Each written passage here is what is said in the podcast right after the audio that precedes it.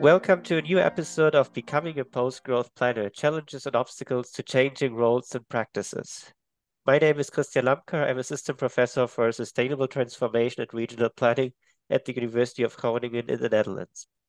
And today we move outside of Europe, where we look to the global south. And I'm proud that I have Chandrima with me today. Hi, I'm uh, Chandrima Mukhopadhyay. I am. Uh, I have a PhD from um, School of Architecture, Planning and Landscape, Newcastle University, UK. I have been working for Association of European School of Planning's Young Academic Network since 2011. I came back to India in 2014. I have taught at uh, CEPT University, Faculty of Planning, and then I had received a visiting uh, scholarship to attend a fellowship program on MIT UTM, Malaysia Sustainable Cities Program. Then I have worked for a project called Optimism on for from Ahmedabad University, India. And currently I'm the coordinator of the new uh, thematic group of AESOP on Global South and East.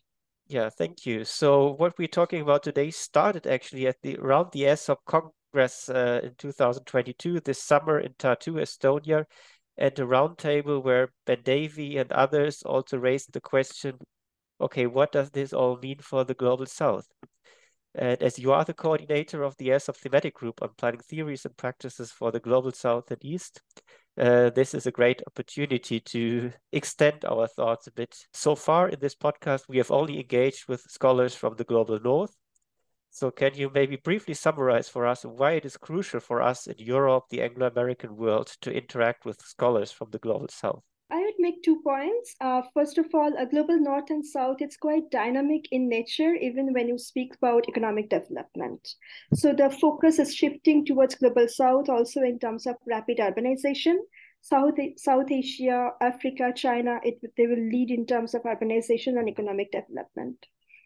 Second, um, there are much more complexities to learn from in the global south. Formality and informality is not a binary, but it's a scale of continuity, continuum in the uh, south. Civil societies are largely working at the interface with the scale of continuum between formality and informality.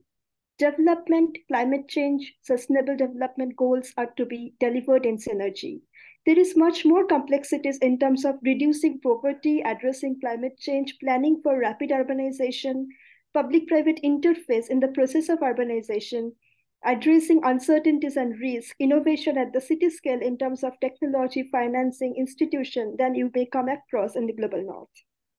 In the spirit, I would like to mention that when we had thought about forming the thematic group on Global South and East, one of our arguments was that budding planners in Europe need to learn from the global south, even if they will be working in Europe. In this slide, I find Gabriella Carolini's article, Go South, Young Planners Go South, quite relevant and interesting. Uh, thank you. Yeah, we had some debate last summer also if post-growth is more an intellectual luxury of the global north that has the global north that has also historically caused most environmental climate destruction. So having this in mind, what are the themes to define post-growth in your own perspective? So I'd like to start with an argument that if post-growth planning is about defined as ignoring economic growth and looking beyond it, then it is not of interest for the countries in the global south, as in spite of everything else, economic growth and economic development remains one of their main agenda. However, there are multiple ways in which post-growth could be defined in the global south by unpacking economic development as a macroeconomic indicator. I believe the following themes are important. So it's reducing inequality, improving quality of life, alternate way of living, and achieving economic development through urbanization, under which environment and ecology is an important factor. So I'll just very briefly go through all of this by just to say what I mean by this um, reducing inequality. Like increasing inequality doesn't lead to economic development in the long run. Investing in infrastructure development for the vulnerable group will reduce inequality, and that would lead to economic development in the long run. There has to be a large scale study, quantitative study to demonstrate this even to policymakers, because at times it looks like this point is lost. For instance, India has the aspiration of being amongst the developed, developed economies through urbanization. And each and every socioeconomic group has the aspiration of socioeconomic mobility over generations. So all policy and planning related decisions are made keeping these two in mind. However, the long-term goal is to reduce inequality by planning and investing for the vulnerable group. I'll just very briefly quote a senior academic who said, mm. there is one India and one Bharat. Bharat is the Hindi term for India. And it, all, it also means the larger population who has lesser economic resources. And both as a practitioner, as an, an academic, our aim is to work for Bharat to reduce inequality, to uh, facilitate the socioeconomic mobility of this group. Uh, the second one I mentioned was uh, measuring quality of life. So if post-growth planning means measuring growth only in terms of figures of economic growth, but also in terms of quality of life, then it has already been taken into consideration. For instance, in human development reports. In fact, such a definition has been adopted also by international development organizations and populating the idea that economic growth is just a measure. It doesn't, is not associated with anyone's inferiority or superiority, along with discarding other terms like third world and developing countries. The third one I said is alternate way of living. So following Western modern ideas, there is material affluence is popularly equated with well-being and happiness. It's deeply rooted in Western society and are increasingly present in Global South that did not have access to such resources in the past. As I already mentioned, every socioeconomic group has aspiration of achieving mobility over generations, and um, it will be reflected in their lifestyle. So for the scholars from the North, it is something to learn from the South that there is an alternative lifestyle with lesser economic resources, but improved quality of life. However, um, I mean, which also includes delivering housing and infrastructure, even in informal sector, without associating it with a sense of inferiority. However, uh, being an Indian, I strongly still support the aspiration of the socioeconomic groups here to have mobility over generations, including um, having access to material affluence. What does it mean for the aspirations of these of countries in the global south also to achieve positive development uh, in line with uh, climate change mitigation, sustainable development goals, uh, and also the international frameworks? So, for instance, I'll give you example. So, when we are we are um, working on GHG emission mitigation, or when, when we are working, on climate change mitigation, or when we are working on sustainable development goals, there are low income groups now who probably own just in terms of transport, they probably own just a two wheeler or they are using um, walking long distances because they cannot even afford public transport. But when you are asking them question about what is what do you would you like to own in five years, they would like to own a vehicle, a car, a personal car, so that they don't have to do it. So they have this sort of, and it is not only in transport, it's in every sector. So they have this sort of aspiration. And when we are working as planners or policymakers, we are not um, it is not said that they cannot have it because they did not have it in the past so they have all the right to have it in future but then you i mean this was this was my second next point i was coming to that we are working towards there is increased economic activity hence increased uh, mobility hence increased emission. But the pathway is being taken in a way that it actually also mitigates uh, the emission without compromising on economic activity or without compromising on their lifestyle. How would that work to set more ecological priorities in this course of development with all the challenges? You talk about people who never owned uh, certain types of mobility and have aspirations to, to achieve also the standard of living that most of us have in the global north. Ecological priorities are uh, an important topic of post-growth and post-growth planning. Uh, how would yeah. you see that from your perspective, and how is that maybe discussed also the, against the context of countries in the global south? Yeah, so uh, urban planning has always been a multidisciplinary uh, subject, and environment was already always part of it. But the way I see it, previously it was about you were developing something and you were concerned about what impact that development would have on the environment. But with climate change and with it, it has become a really serious concern. So I think it's time to prioritize environment in a way. So you are actually building within nature and you are building with nature. So there has to be some sort of synergy between the natural environment and the built environment. I had few examples from Indian context. So just to explain, so um, one was this East Kolkata wetland, which is look a Ramsar site of 12,500 hectare area in the um, is Kolkata metropolitan area and in, on its eastern boundary. So this was announced a Ramsar site in 2002, 2003. And then because it's a Ramsar site, development was not allowed on the land. But it, there was huge potential for development because the city wanted to grow on that site. So there was huge demand for development and there were illegal development even without um, permission because there was demand for it and it was not being completely monitored.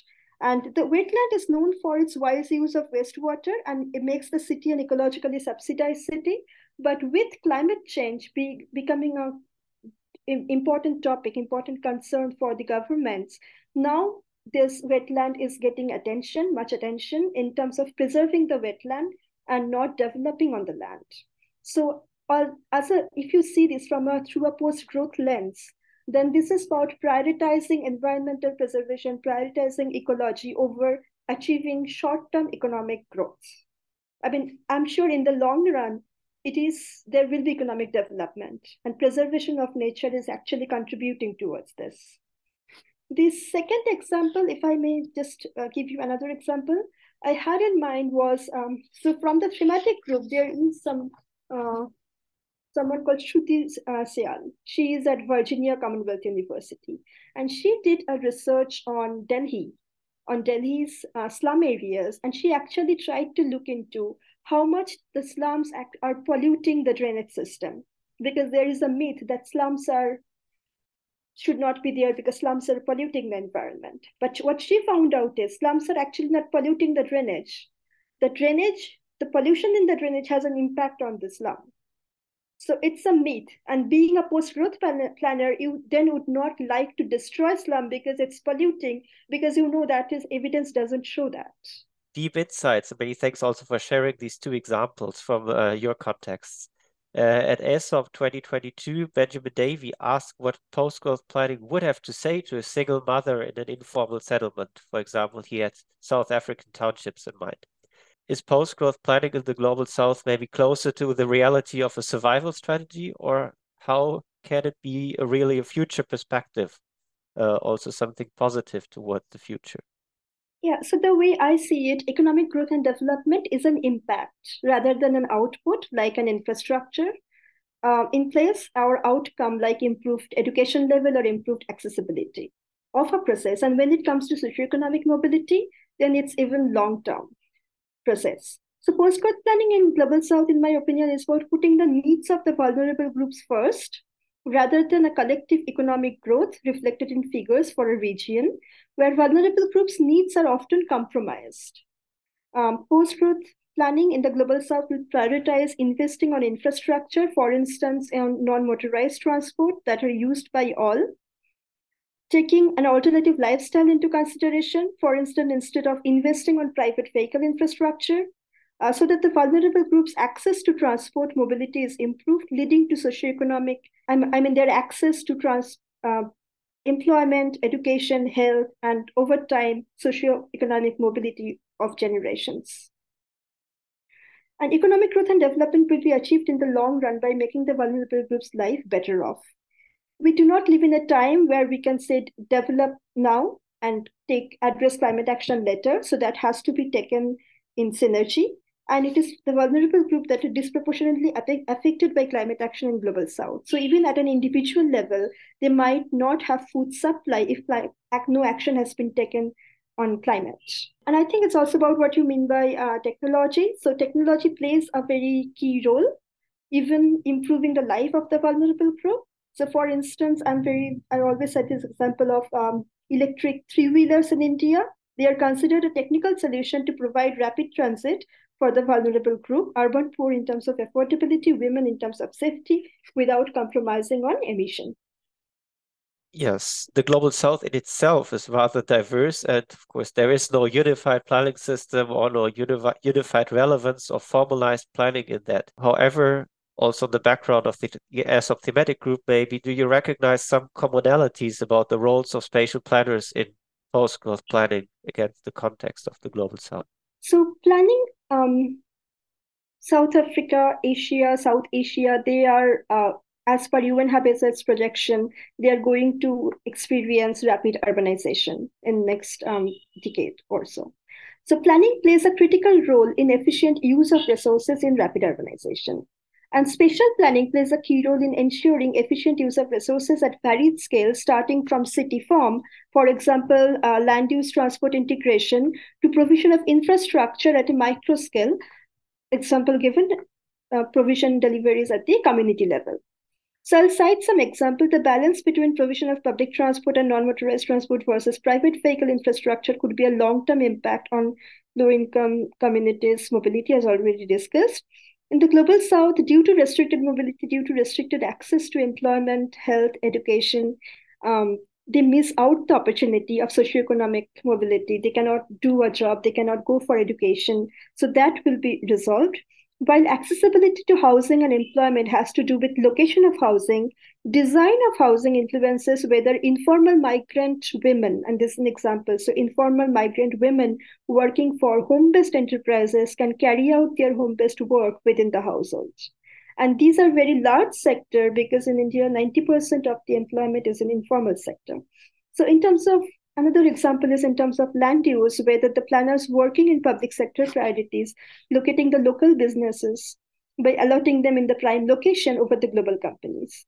And spatial planners have a role to play in each of these. I must mention civil societies are really working very well with this vulnerable group. So even whatever inform- whatever data I have on this, I have got it by interacting with them.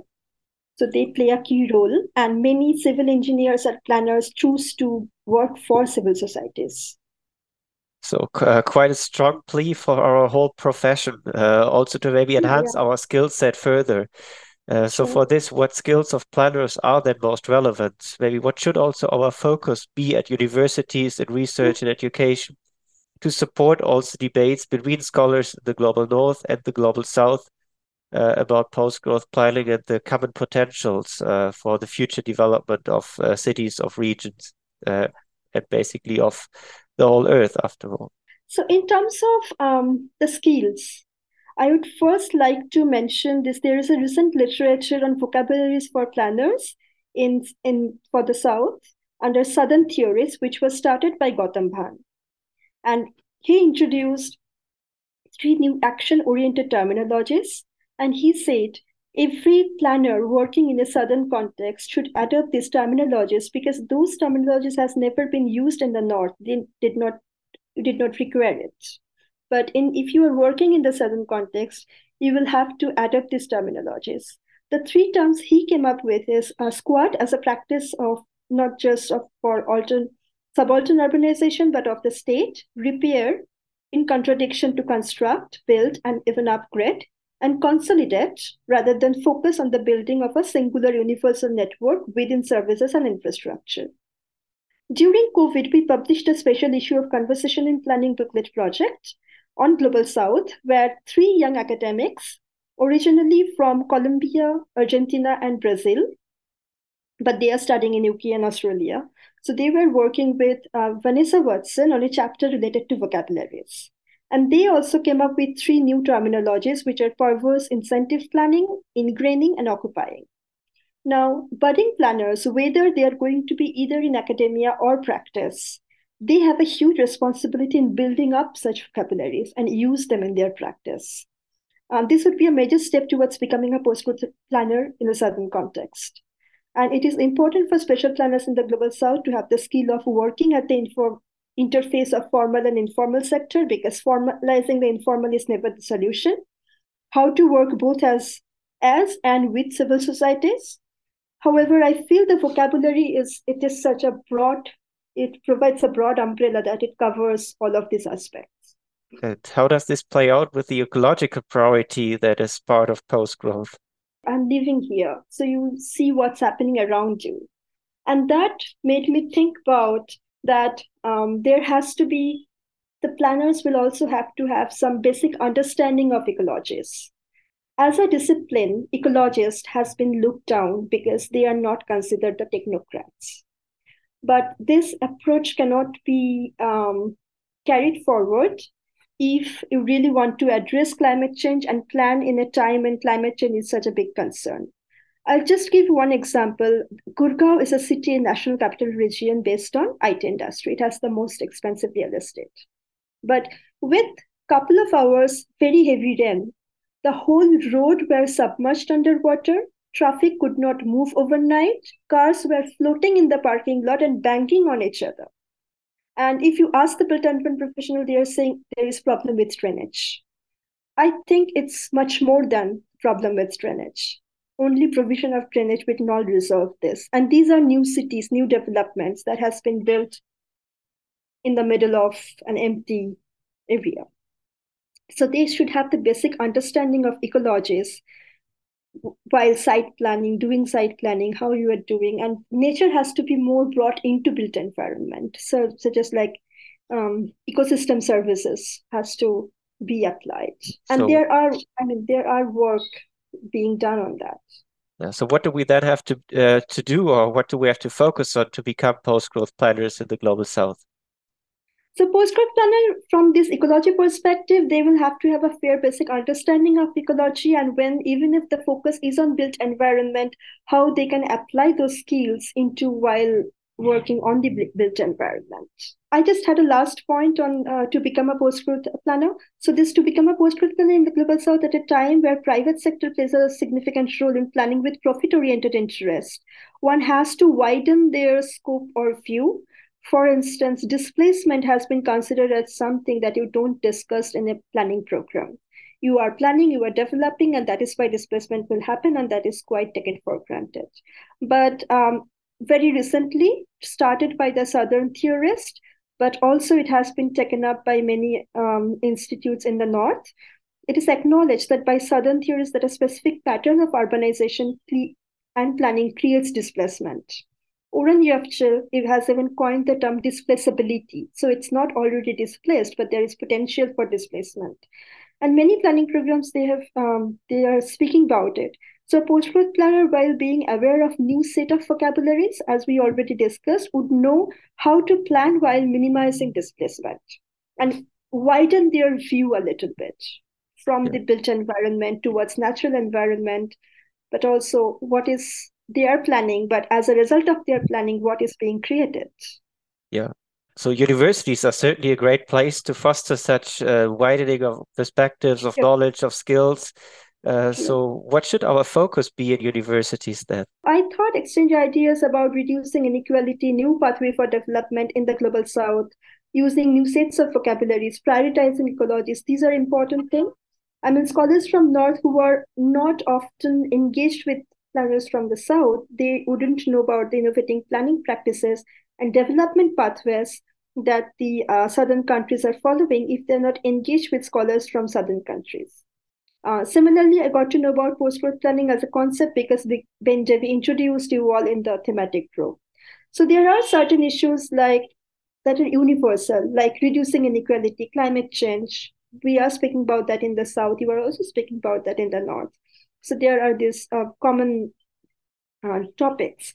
So I would say with collaboration and exchange of ideas on these areas would advance the concept of post-growth planning in general. Yeah, perfect. It's also great to have you here this podcast. Uh, so which is also part of uh, also my own exchange in that way. As uh, so far I have much talked about post-growth and planning in, in Europe or a bit beyond Europe, but not really into the global south.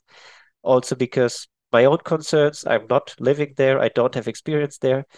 Uh, so therefore, uh, I feel it's also most responsible to have you and others who are deep into these contexts, into the integrated in the debate, and share your knowledge, your examples, and that we can also all benefit from that, and hopefully also towards the next years continue these debates and make it to a more uh, international, equal, and global debate on how post growth and planning can enrich each, each other, not only in Europe, not only in the Anglo American countries, but uh, at a much more global scale.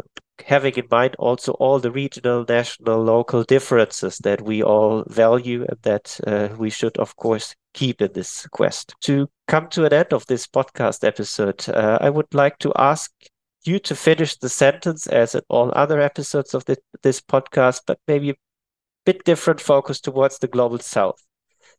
So if you finish the sentence, post-growth planning in the global south is um, reducing inequality by prioritizing the development and investment for the vulnerable groups, practicing based on new set of vocabularies, and prioritizing environment and ecology. Thanks a lot. Thanks a lot, Chandrima, for joining me today, and thanks for sharing examples, insights, and all the background that you developed within the thematic group, your own research over quite some time, and also looking forward to more to come. Sure. Thank you.